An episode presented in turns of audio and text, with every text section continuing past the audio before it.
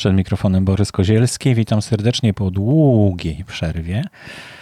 Dzisiaj zapraszam do wysłuchania kolejnego odcinka podcastingu w Polsce. Mamy do czynienia z niezwykłym zjawiskiem.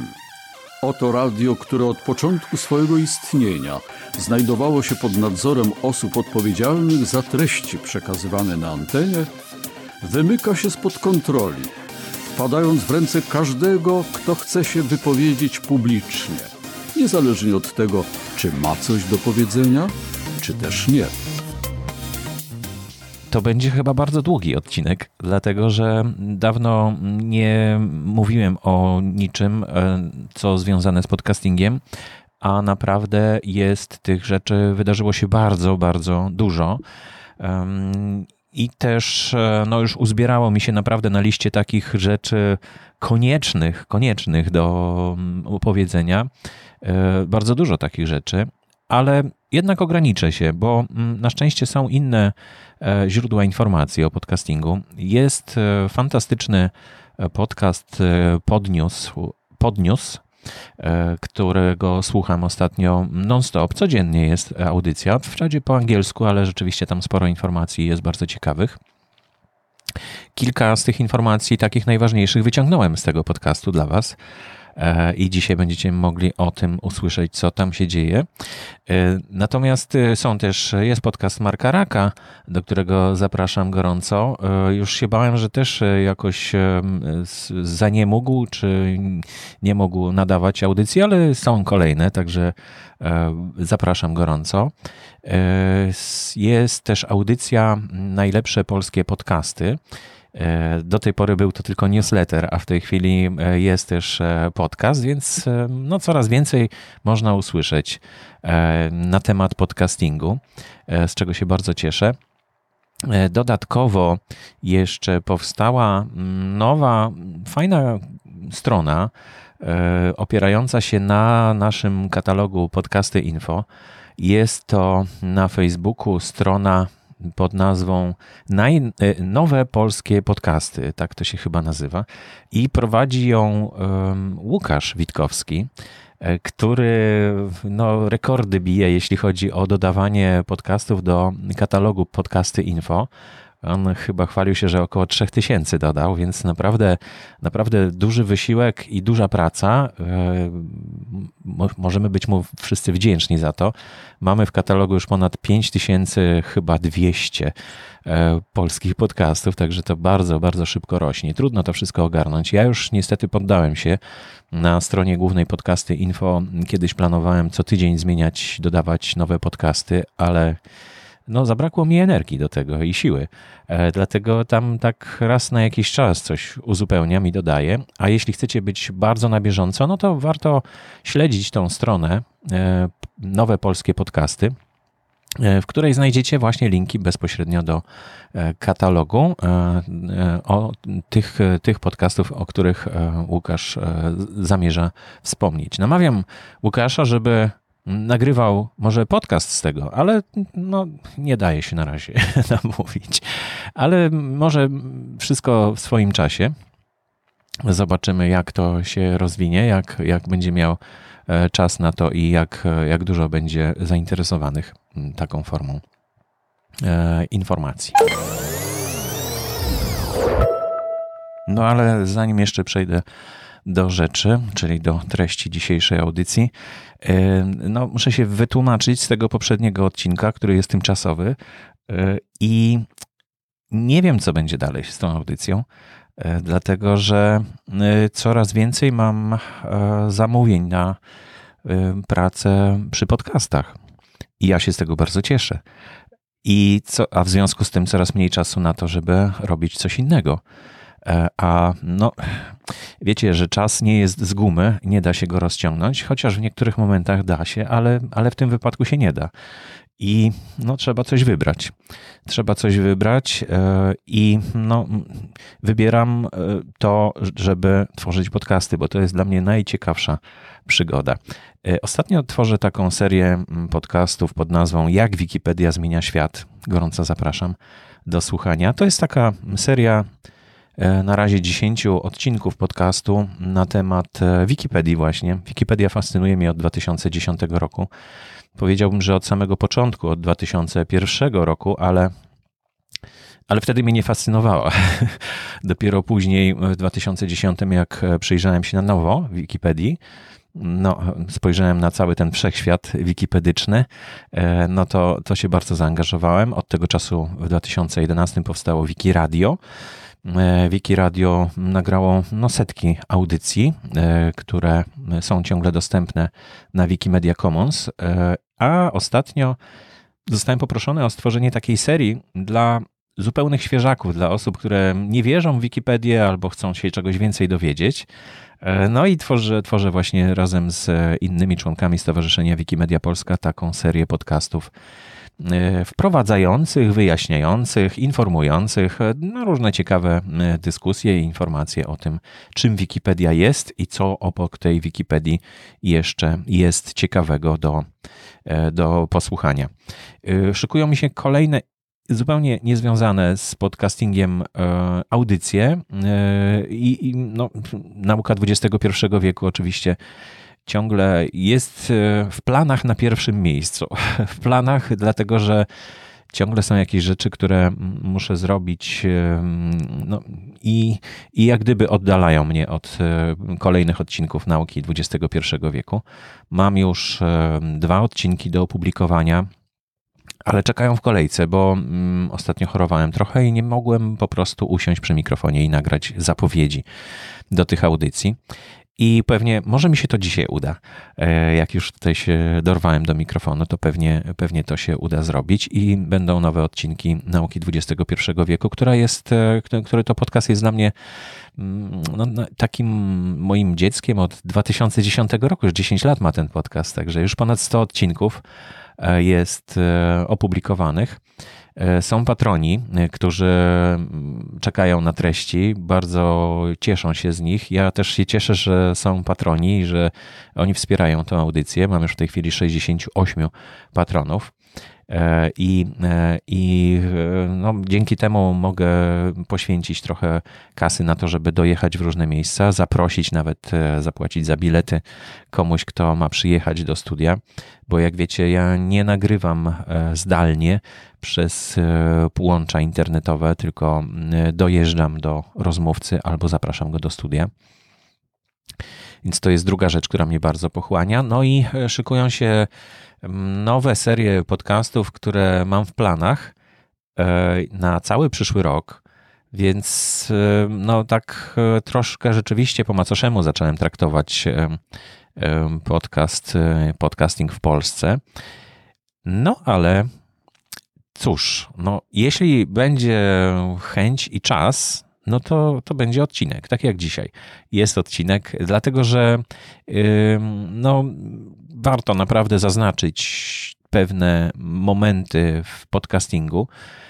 I takim głównym momentem, o którym chciałbym dzisiaj opowiedzieć, jest działanie, które udało mi się znaleźć właśnie w PodNews, w informacjach PodNews, o podcaście Adama Curry, który jest ojcem chrzestnym podcastingu w ogóle na całym świecie.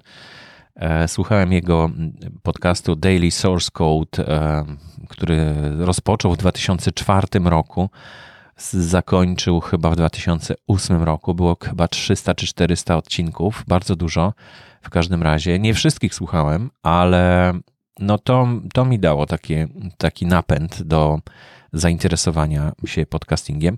A teraz razem ze swoim kolegą tworzą podcast, który nazywa się Podcast Index bodajże, albo Podcasting 2.0. Nic nadzwyczajnego niby, tak? Ale tak naprawdę oni zauważyli pewne symptomy rynku podcastów, które wskazują na to, że zmierza on do monopolizacji. Już mówiłem o tym kilka razy, że tak może być, że takie zakusy pewnie będą. No i to, co obserwujemy w Spotify na przykład, że zaczyna skupować z rynku najciekawsze podcasty. Skupować w tym sensie, że jeśli jest jakiś podcast, który ma bardzo dużo słuchaczy, no to Spotify umawia się z tym podcasterem, że będzie miał wyłączność na publikację tego podcastu, czyli że ten podcast będzie dostępny tylko w Spotify, nie będzie dostępny w innych miejscach. No w porządku, jeśli płaci 5 milionów takiemu podcasterowi, to kto by nie chciał, prawda?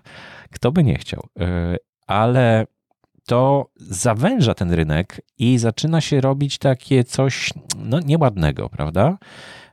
I Adam właśnie razem ze swoim kolegą postanowili stworzyć platformę, czy stworzyć narzędzie do tworzenia aplikacji, które będą otwierały takie podcasty, no nie takie, które są sprzedane do jednej firmy, ale żeby po prostu łatwiej było dotrzeć do podcastu. To, co my robimy na Podcasty Info razem z Pawłem i z Łukaszem, to jest właśnie coś takiego, co oni chcą zrobić globalnie. Ja od samego początku zauważyłem, że trudno jest znaleźć wszystkie polskie podcasty, na przykład w którejś z tych platform, że na przykład na Apple Podcasts nie można wyszukać samych polskich podcastów. Na innych platformach też jest to niemożliwe, według języka wydawałoby się, ale to też nie każdy z podcasterów zaznacza, że jego podcast jest po polsku. I dlatego powstał katalog polskich podcastów.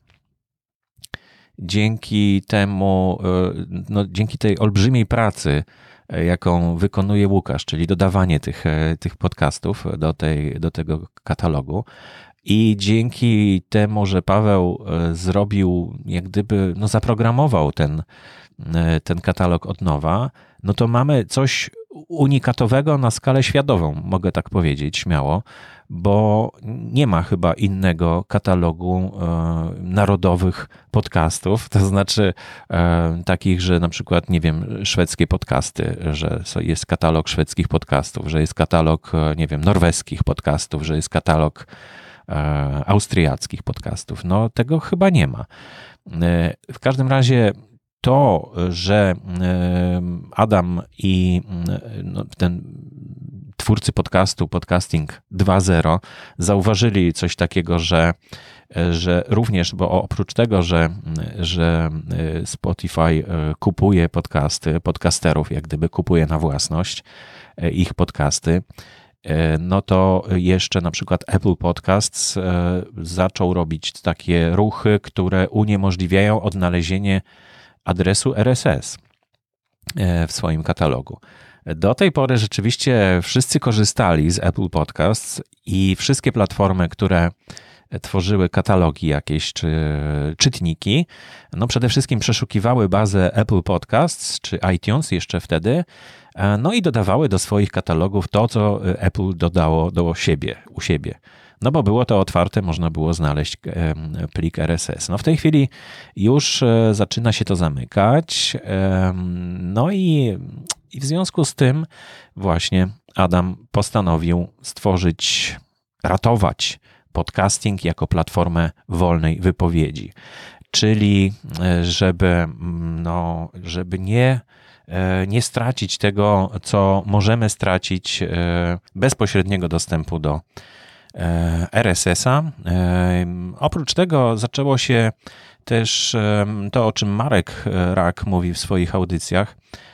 Zaczęło się kopiowanie treści, umieszczanie ich na przykład na YouTubie i czerpanie z tego korzyści. W Polsce to jeszcze nie jest widoczne, bo u nas to jeszcze mało można zarobić na reklamach w podcastach, ale na tym rynku anglojęzycznym jest to już widoczne, że ktoś po prostu kopiuje, wrzuca do YouTube'a i proszę bardzo, i tam zarabia z reklam.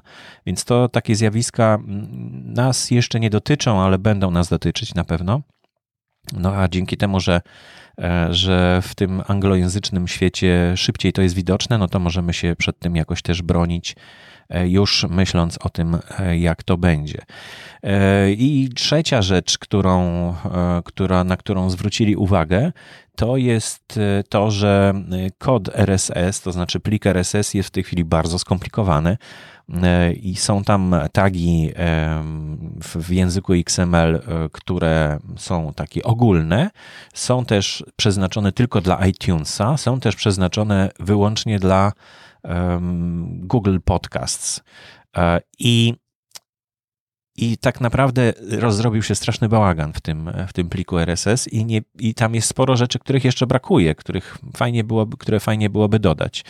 No i zaczęli pracować nad taką bazą, namespace to się nazywa, czyli taką bazą nazw, które powinny się znaleźć w tym podcastingu 2.0, bo tak naprawdę chodzi o to, żeby to mogło zafunkcjonować właśnie w ten sposób, to znaczy, żeby te tagi były dostępne dla wszystkich aplikacji, które chcą z nich skorzystać. Dzięki temu właśnie powstaje na przykład taki katalog Podcasty Info, bo tam wystarczy wkleić adres do pliku RSS, a w tym adresie, w tym pliku RSS są wszystkie informacje na temat podcastu, o odcinkach, o możliwości pobrania tego odcinka, o tytule odcinka, o opisie odcinka i tak dalej. To wszystko, co widzicie na stronie katalogu Podcasty Info, no to właśnie jest właśnie zapisane w RSS-ie. I ani my tutaj nic nie zmieniamy, tylko po prostu dodajemy kanał RSS do katalogu polskich podcastów, a reszta zależy od tego, co autor sobie w tym pliku RSS określił. Dlatego jeszcze zauważyli jedną rzecz, że podcasting zmierzał w tym kierunku, żeby powstało kilka platform, tak jak na przykład Netflix, jeśli chodzi o filmy, tak porównując do filmów, to powstał Netflix, powstało HBO, powstał player w Polsce jest, prawda, można też sobie subskrybować.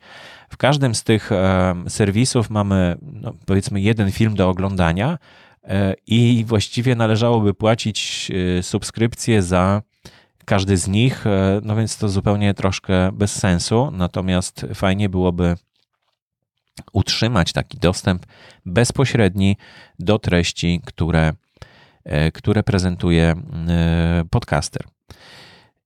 Dzisiejszy odcinek chyba jest bardzo dla podcasterów, a w ogóle taki bardzo wąsko specjalistyczny, bo nie każdego może to interesuje. No ale robię odcinek taki, na jaki mam ochotę, więc jeśli was to nie interesuje, to przepraszam, ale wszystko się zmienia w moim życiu również i też moje zainteresowania się zmieniają, dlatego dużo informacji o tym, żeby uratować podcasting jako platformę wolnej wypowiedzi. To, co my robimy, żeby uratować, no to właśnie katalog polskich podcastów. To, co robi Adam globalnie, mam nadzieję, że może nam się te pomysły gdzieś połączą. Ja już przekazałem katalog OPML, znaczy plik OPML ze wszystkimi 5000 ponad od tych kanałów podcastów, które mamy na Podcasty Info. Mam nadzieję, że to jakoś tam zafunkcjonuje, ale do tego, żeby coś z tego się wydarzyło, coś się zadziało, no to potrzebny jest programista, który będzie chciał stworzyć z tego, co tworzy właśnie Adam Curry w Podcasting 2.0, jakąś aplikację na przykład. No, ale to już dalszy punkt, także zobaczymy, czy coś takiego rzeczywiście się wydarzy. Druga informacja, która jest bardzo ciekawa na rynku podcastów, to, że Spreaker został kupiony przez iHeart bodajże, czyli no, platforma, z której większość chyba nowych polskich podcasterów korzysta, chociaż najbardziej popularna to jest jednak Anchor, według mnie, no ale też bardzo popularny Spreaker został sprzedany i no Ja tam jeszcze specjalnie nic nie widzę, żeby coś się wydarzyło na Spreakerze. Poza tym, że troszeczkę pozmieniały się kolory niektórych linków albo plansz. No, szkoda by było, żeby ktoś tam namieszał w tym. Myślę, że może pójdzie w dobrą stronę. Może pójdzie w dobrą stronę i będzie lepszy. Ale no, kolejna rzecz, która świadczy o tym, że rynek bardzo dynamicznie reaguje w tej chwili i zmienia się bardzo. Także no, trzeba uważać właśnie, z kim się związujemy. Ja mam swoje podcasty w większości na Anchorze, bo jest bezpłatny zupełnie. Ma też taką obietnicę, że będzie bezpłatny do końca świata.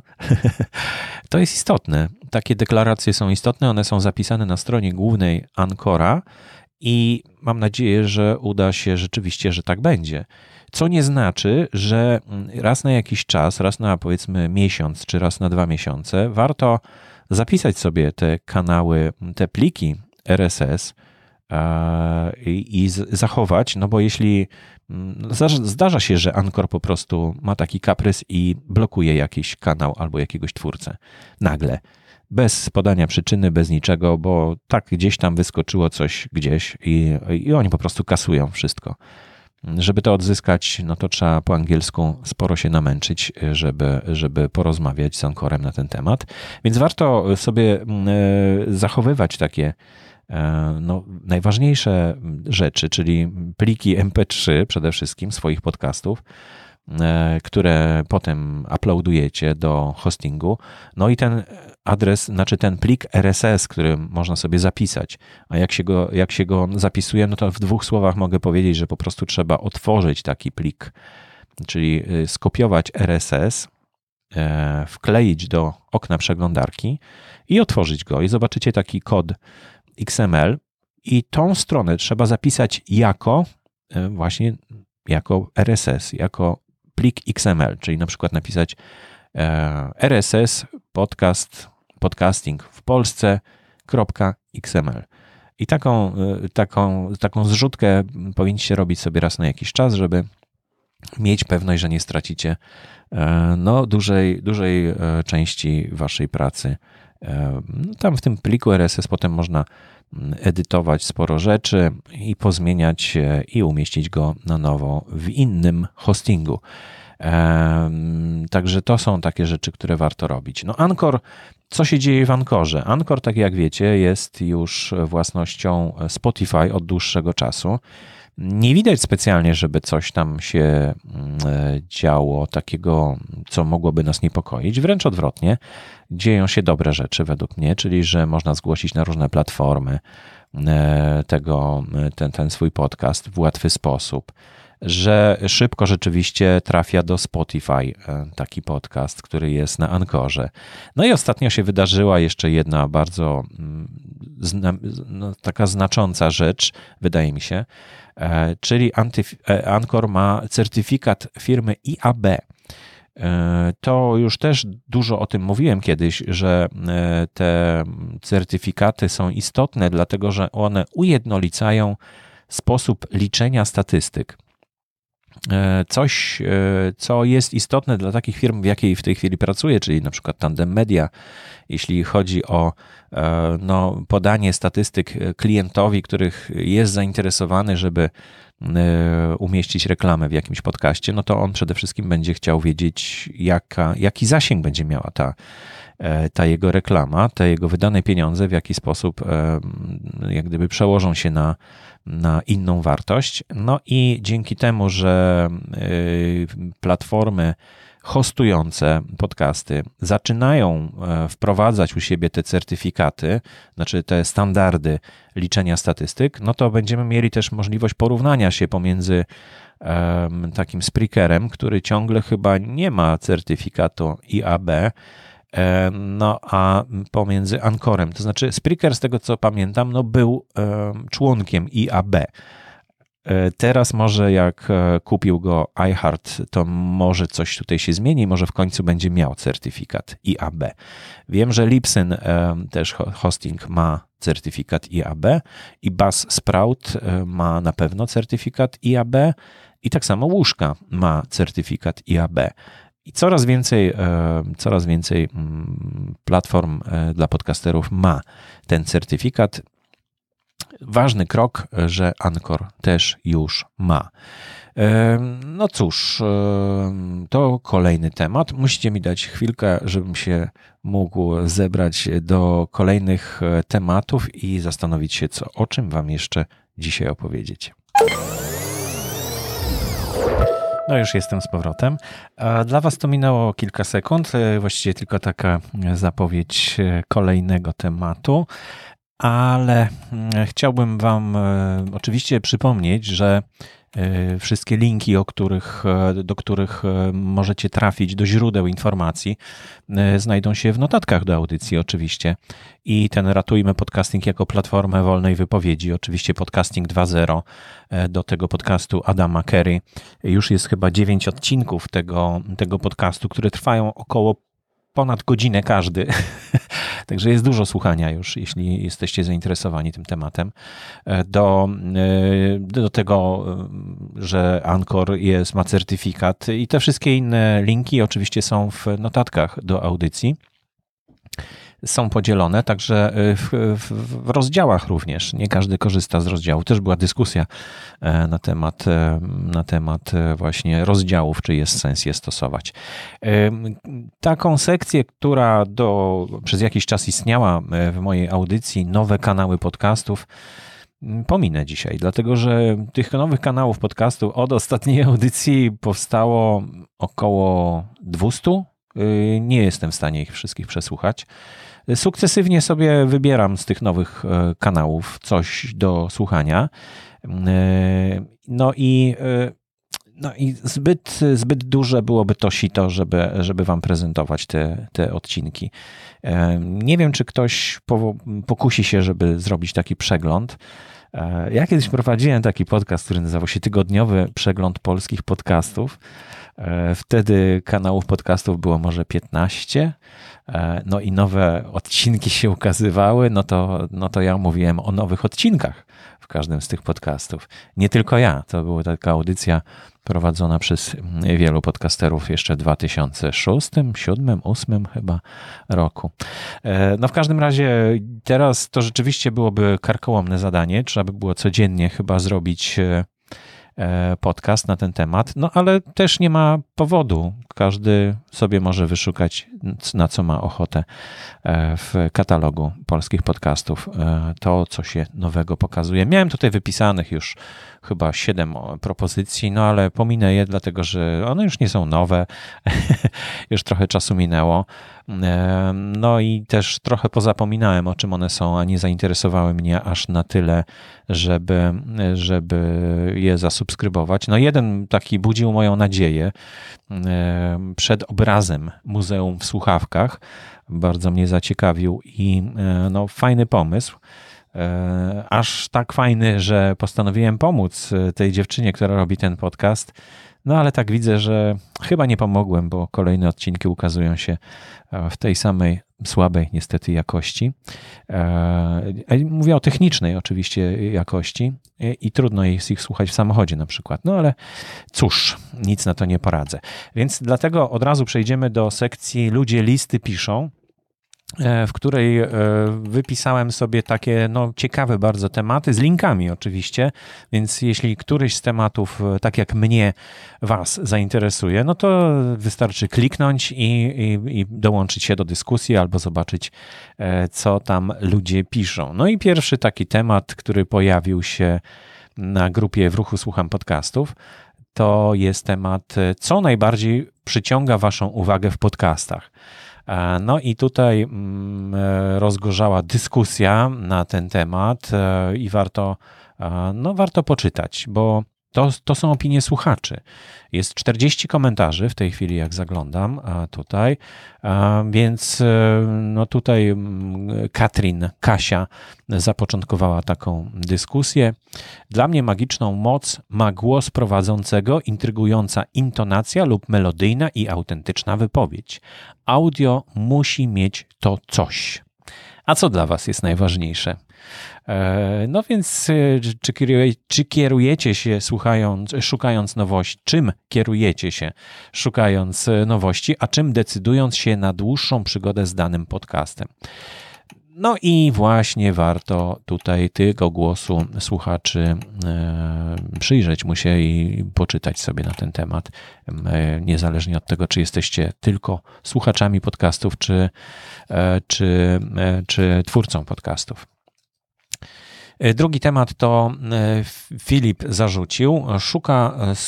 Szukam aplikacji do słuchania podcastów, która ma również swoją wersję na komputer lub ewentualnie w przeglądarce, tak żebym na przykład w drodze mógł słuchać z telefonu i gdy przyjdę do domu, to przełączyć się na komputer. Oczywiście fajnie by było, gdyby wszystko się synchronizowało.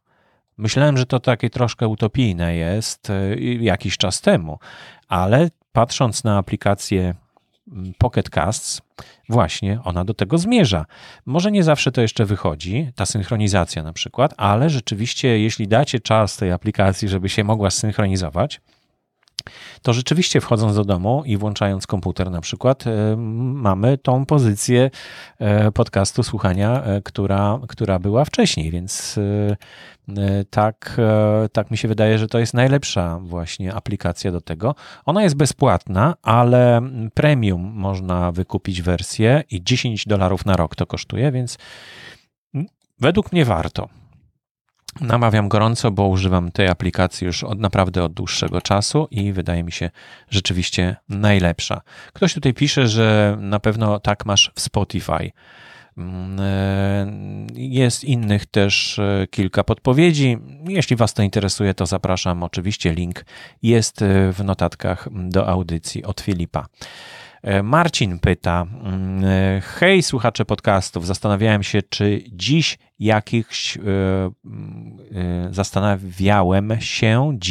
jakich podcastów pod kątem technicznym wolicie słuchać. Czy zależy wam na naturalności autora i na samej treści i nie zwracacie zbyt dużej uwagi na jakość nagrania, czy wręcz przeciwnie, aby zacząć słuchać podcastu, musi on mieć dla was odpowiednie brzmienie i oprawę audio z fajnym intro, muzyką itp. I jak traktujecie lub tolerujecie oddechy i dźwięki typu i tak dalej. Będę wdzięczny za wasze opinie zarówno jako słuchacz, jak i autor jednego z podcastów. Tutaj też pytanie nie jest zadane tak bardzo szczegółowo i dokładnie, bo nie każdy takie samo robi, na przykład. Ja się bardzo staram, żeby tego nie było, na przykład. Ale dzisiaj mam na przykład zapuchany nos. Może to komuś przeszkadzać, że mówię przez nos troszeczkę. I to właśnie ciekawe bardzo odpowiedzi tutaj padają. 121 głosów, bo to jest ankieta, zdecydowało się wesprzeć odpowiedź, że liczy się jakość, wycinanie głośnych oddechów i to jest istotne dla 121 osób. Ja się wpisałem, że naturalność jest najważniejsza, że zostawianie wszystkiego, aby brzmiało naturalnie. Jak najbardziej staram się, żeby nic nie montuję. Tak jak słyszycie, można by było tutaj sporo poprawić, ale ja wolę, żeby ten kontakt mój z wami był bardzo naturalny, żebyście mogli słyszeć, że gdzieś się zastanawiam, że właśnie gdzieś się zamyślę, zawieszę i zrobię no tak, a w innym miejscu, że mam inną intonację głosu. To wszystko dla mnie jest bardzo ważne i tak samo w moich audycjach Nauka XXI wieku nagrywam na żywo, że tak powiem. Ja jestem zwolennikiem nagrywania na żywo, czyli nagrywania w trakcie i puszczania tego dokładnie tak, jak zostało nagrane. Jeśli chodzi o głośne oddechy, to można je wyćwiczyć i można się nauczyć niegłośno oddychać. No bo jeśli otworzycie bardziej usta, nauczycie się otwierać usta, mówię do podcasterów w tej chwili, jeśli nauczycie się otwierać bardziej usta podczas oddychania, to oddechu w ogóle nie będzie słychać. Ale jeśli zrobicie małą szczelinę w ustach, no to zawsze będzie słychać bardzo głośny potem ten oddech, jeśli jeszcze to będzie skompresowane, prawda? Więc to wszystko, można się tego nauczyć, można to ćwiczyć i warto słuchać przede wszystkim siebie, żeby no doskonalić swój warsztat. No i 11 głosów, to 62 głosy na naturalność, zostawienie wszystkiego, aby brzmiało naturalnie. Natomiast 11 głosów nie ma to dla mnie znaczenia, czyli tak naprawdę można z tego wywnioskować, że to jednak ma znaczenie dla słuchaczy, bo to też pytanie w ruchu Słucham Podcastów i ankieta. No i Marek Jankowski tutaj też napisał, że niestety to nie jest tak łatwo, że to jednak wymaga takiego bardziej dokładnego podejścia, no bo przecież trochę to pytanie narzuca odpowiedź. Jeżeli możemy wybrać jakość lub naturalność, która w tym zestawieniu oznacza gorszą jakość lub jej brak, no to wybór jest jednoznaczny, tak pisze Marek tutaj. No i sporo innych odpowiedzi, także no, warto zobaczyć, co myślą o tym słuchacze, co myślą inni podcasterzy, a możecie zapytać swoich słuchaczy też o to, jak oni do tego podchodzą. To już mamy za sobą, oczywiście link w notatkach do audycji. Kolejny temat, z którym chciałem się z wami podzielić, to rozmowa na temat podcastingu. Mateusz Bukowski rozmawia z Markiem Jankowskim. To taki artykuł, który możecie sobie przeczytać w chłodny wieczór, których będzie pewnie coraz więcej. Link jest oczywiście w notatkach do audycji, także no, Marek Jankowski wiadomo kim jest i warto przeczytać sobie taką rozmowę właśnie na temat podcastingu. Jak pracować w studiu nagraniowym w czasie pandemii? Wprawdzie to jest niepolski przewodnik, ale może się przydać podcasterom. Jest to link do pliku PDF. On mi zginął gdzieś, ale go odszukałem i udało się ponownie tutaj umieścić link do tego artykułu w PDF-ie, więc jest do pobrania. Oczywiście po angielsku, więc nie każdy może będzie mógł z niego skorzystać, ale myślę, że to już nie jest aż tak duża przeszkoda.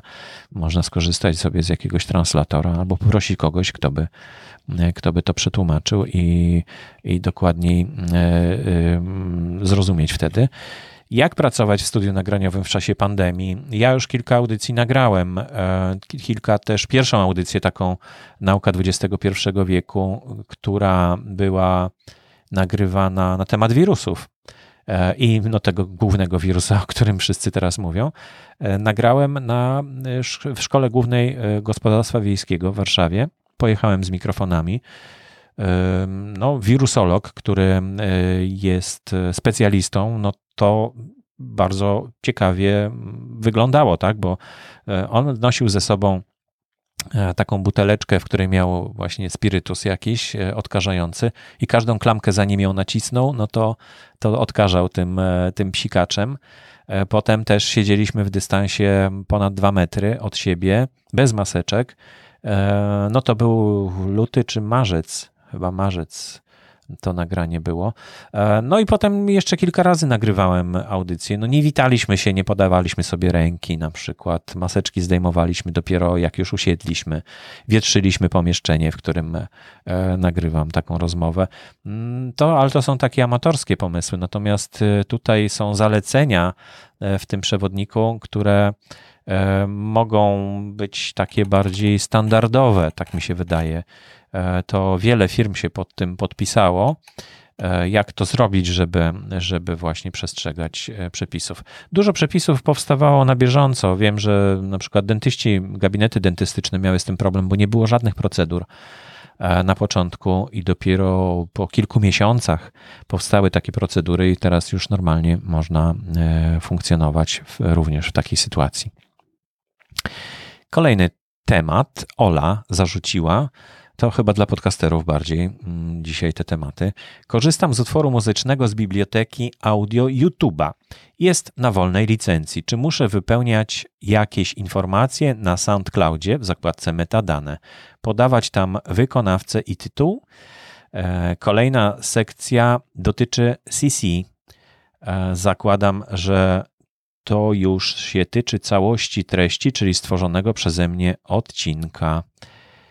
No tutaj są dwa tematy. Pierwszy temat to wykorzystanie utworu muzycznego z biblioteki audio YouTube'a.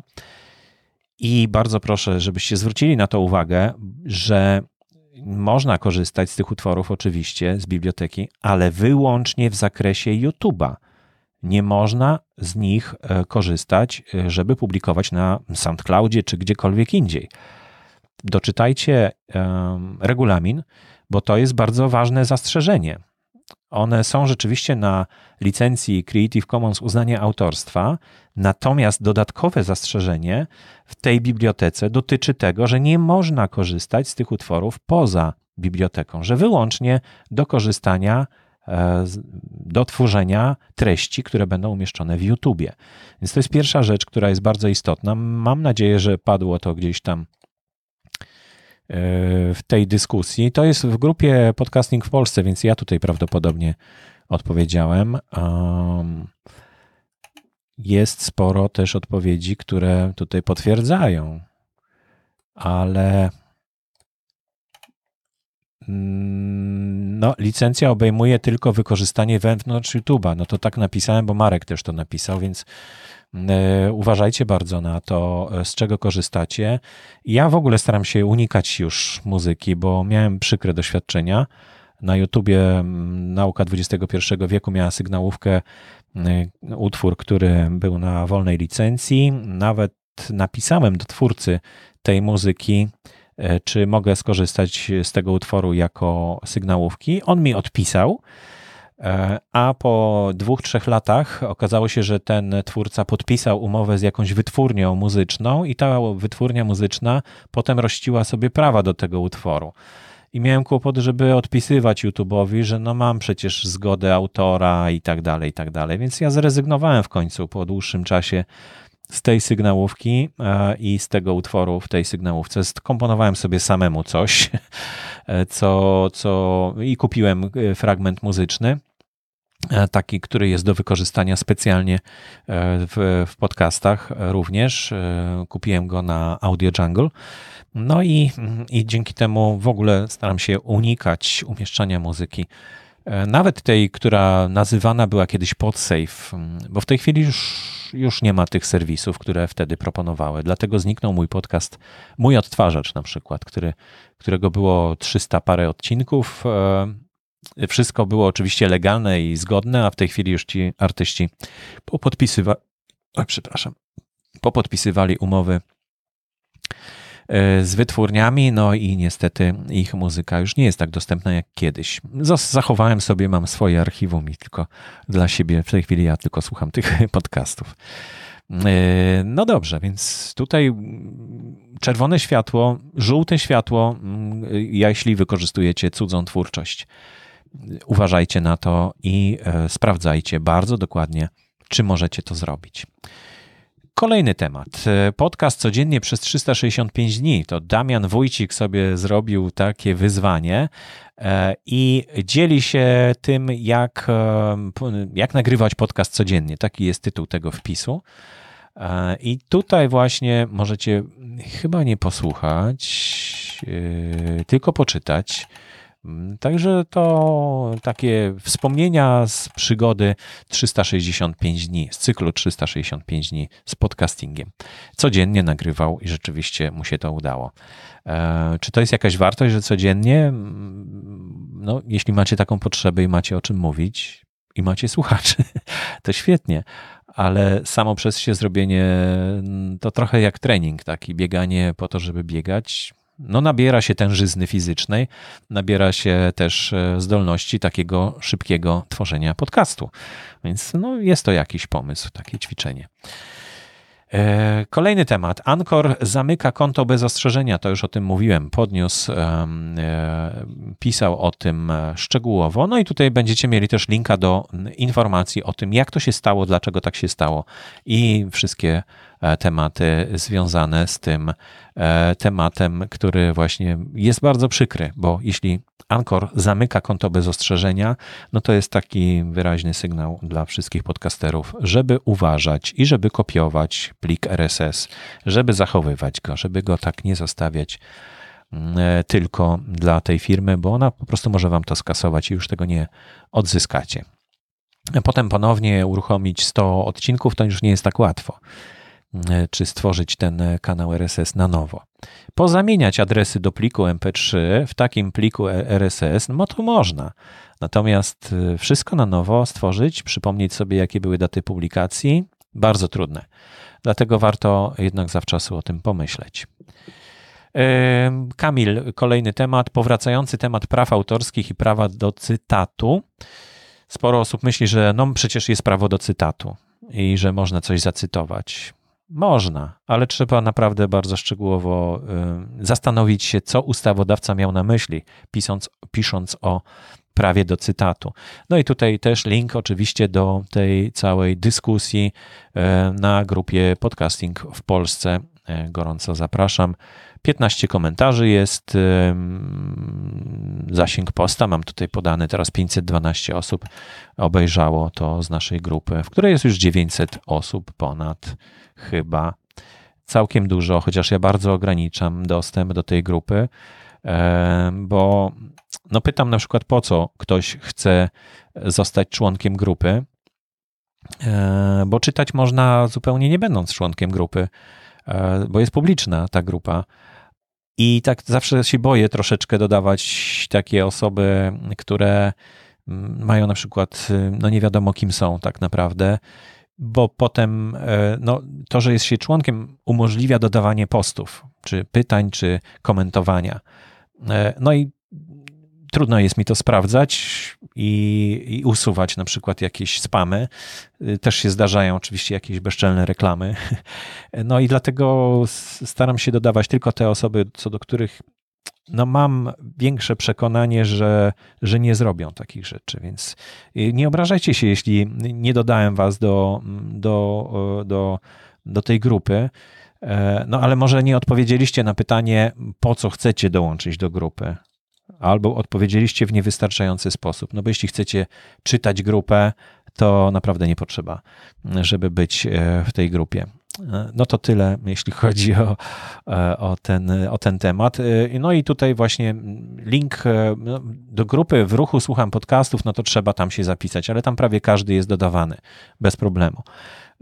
Bo to jest zamknięta grupa, tak sobie wymyśliliśmy na początku. Natomiast grupa Podcasting w Polsce jest zupełnie otwarta i zupełnie publiczna, więc każdy może czytać treści, które tam są zawarte. Jeśli chce coś komentować i dopytywać, no to warto, żeby miał jak gdyby dostęp do, ale może pytać bezpośrednio na prywatne konta tych, którzy coś tam piszą, prawda? Więc nie chcę, żeby ta grupa stała się kolejnym śmietnikiem. Troszkę zastanawiam się, co z nią będzie, jeśli nie będzie już audycji Podcasting w Polsce, no bo to jest grupa dla słuchaczy tej audycji przede wszystkim. Więc nie wiem, co będzie dalej. Na razie zostaję sobie, na razie mam czas na to, żeby administrować tą grupą i usuwać ewentualny spam, żeby ona miała jakiś sens. No i ostatni temat, który wpadł wczoraj do grupy Podcasting w Polsce, to temat, który też wzbudził kontrowersje, no ale takie tytuły są oczywiście wskazane. Jesteśmy na początku podcastowej rewolucji. Wywiad z Karolem Stryją. I to oczywiście no, tytuł tutaj już Martin zjechał, że tak powiem, no bo gdzie ta rewolucja? Rewolucja to się odbywa w ciągu roku, 2 lat najwyżej, że to jest coś gwałtownego, szybkiego, niszczącego, a tutaj absolutnie nic takiego się nie wydarzyło. Ja też od dłuższego czasu już nie mówię o tym, że to rewolucja, że ta rewolucja wydaje mi się w ciągu ostatniego roku bardzo jak gdyby uwidoczniła się, tak? W liczbie podcastów, które powstają, że w ciągu ostatniego roku powstało ponad 4000 nowych kanałów podcastów. To jest naprawdę dużo. I nie sądzę, że to jest początek podcastowej rewolucji, tak jak tutaj sugeruje tytuł tego artykułu, tego wywiadu. Myślę, że to jest szczyt tej rewolucji. No ale to jest moja opinia, warto poczytać sobie ten wywiad z Karolem Stryją. Link oczywiście jest w notatkach do dzisiejszej audycji. To są już wszystkie tematy, które przygotowałem w dzisiejszej audycji. Więcej już nic tutaj nie pamiętam, żadnych innych tematów, o których warto byłoby powiedzieć. Zapraszam do subskrybowania, dlatego że audycja może się pojawiać raz na dłuższy czas i tylko wtedy będzie dostępna. Jeśli chcecie docierać do informacji o innych, czy do innych źródeł informacji, no to zapraszam do radiogramu Marka Raka. Tutaj w notatkach postaram się dopisać na samym końcu w takim razie te adresy do subskrybowania. Radiogram, dopiszę sobie, PodNews, PodNews. I jeszcze jest Najlepsze Polskie Podcasty. To jest nowy podcast, który właśnie jest na podstawie newslettera tworzony. Ostatnio nie sprawdzałem, także nie wiem, czy tam jest coś nowego, czy nie. I to chyba wszystkie podcasty na temat podcastingu, które mogę polecić. Aha, no jeszcze oczywiście Podcasting 2.0. Podcasting 2.0. To ten podcast Adama Curry. Naprawdę to był pierwszy podcast Adama Curry, którego słuchałem 2 godziny i właśnie się zachwyciłem tym, że temat jest naprawdę bardzo, bardzo niszowy. Wtedy w 2005 roku był bardzo, bardzo niszowy podcasting. A dzięki temu, że właśnie podcasting jest, to była taka audycja, o której można było słuchać przez 2 godziny. Także myślę, że to warto wracać do tych korzeni, zastanawiać się, czym podcasting może być, bo niekoniecznie musi być audycją radiową, która znalazła się w internecie i ma kanał RSS. Może być oczywiście, ale może też być naprawdę bardzo, bardzo dużo nowych form, nowego brzmienia, nowych takich funkcji, nowego wyrazu. Tak jak słyszycie, w mojej audycji też zupełnie to inaczej wygląda niż w radiu na przykład. W radiu nie zrobiłbym takiej audycji. Trzeba by było szybko, bo zaraz reklamy, bo zaraz przerwa. Chociaż powstają audycje i powstają radiostacje, które zarzekają się, że nie będzie reklam. Bardzo ciekawy pomysł. I ciekaw jestem bardzo, czy to się uda, bo już 2 takie stacje, które zbierają bardzo dużo słuchaczy, czyli Radio 357, a wcześniej Radio Nowy Świat, zadeklarowało, że u nich nigdy nie będzie reklam. I to jest troszeczkę też znak czasu, że uzyskują one duże wsparcie od patronów, no bo to są radia, to już 3 radia, które powstały po odejściu dziennikarzy z radiowej trójki, czyli z publicznej rozgłośni. Pierwsze z nich to był Radio Wnet w 2009 roku, naprawdę. Wtedy pierwszy raz odeszli dziennikarze z trójki tak masowo i postanowili stworzyć własne radio internetowe pod kierownictwem Krzysztofa Skowrońskiego. Bardzo silnym przywództwem, można powiedzieć. No, to było dawno temu, a w tym roku 2 takie radia powstają. I w grudniu Radio 357 prawdopodobnie zacznie również nadawanie audycji. Dzięki temu, że istnieje podcasting, to niektórzy przeszli z tych dziennikarzy do podcastingu i wcale nie mają ochoty wchodzić na ścieżkę radiową ponownie. i myślę, że to jest dobra droga, dlatego że radio to jest, jak gdyby radio powinno powstać dopiero z podcastów. Takie mam wrażenie, że tak powinno być, ale może jakoś, nie wiem, słuchacze są bardziej przekonani, szczególnie jeśli przechodzą z innej radiostacji za swoimi ulubieńcami, no to chcieliby mieć cały strumień przez całą dobę. To wszystko już na dzisiaj. Dziękuję wam bardzo. 54 minuty, no to naprawdę całkiem sporo i dosyć długa audycja, jak na te, do których was przyzwyczaiłem. Bądźcie zdrowi przede wszystkim. Uważajcie na siebie, a jak już się rozchorujecie, to przechorujcie tą chorobę tak jak należy, a w łóżku, żeby nie załapać nic gorszego i żeby przez te trudne czasy przejść jakoś suchą stopą. Dziękuję wam bardzo. Do usłyszenia następnym razem.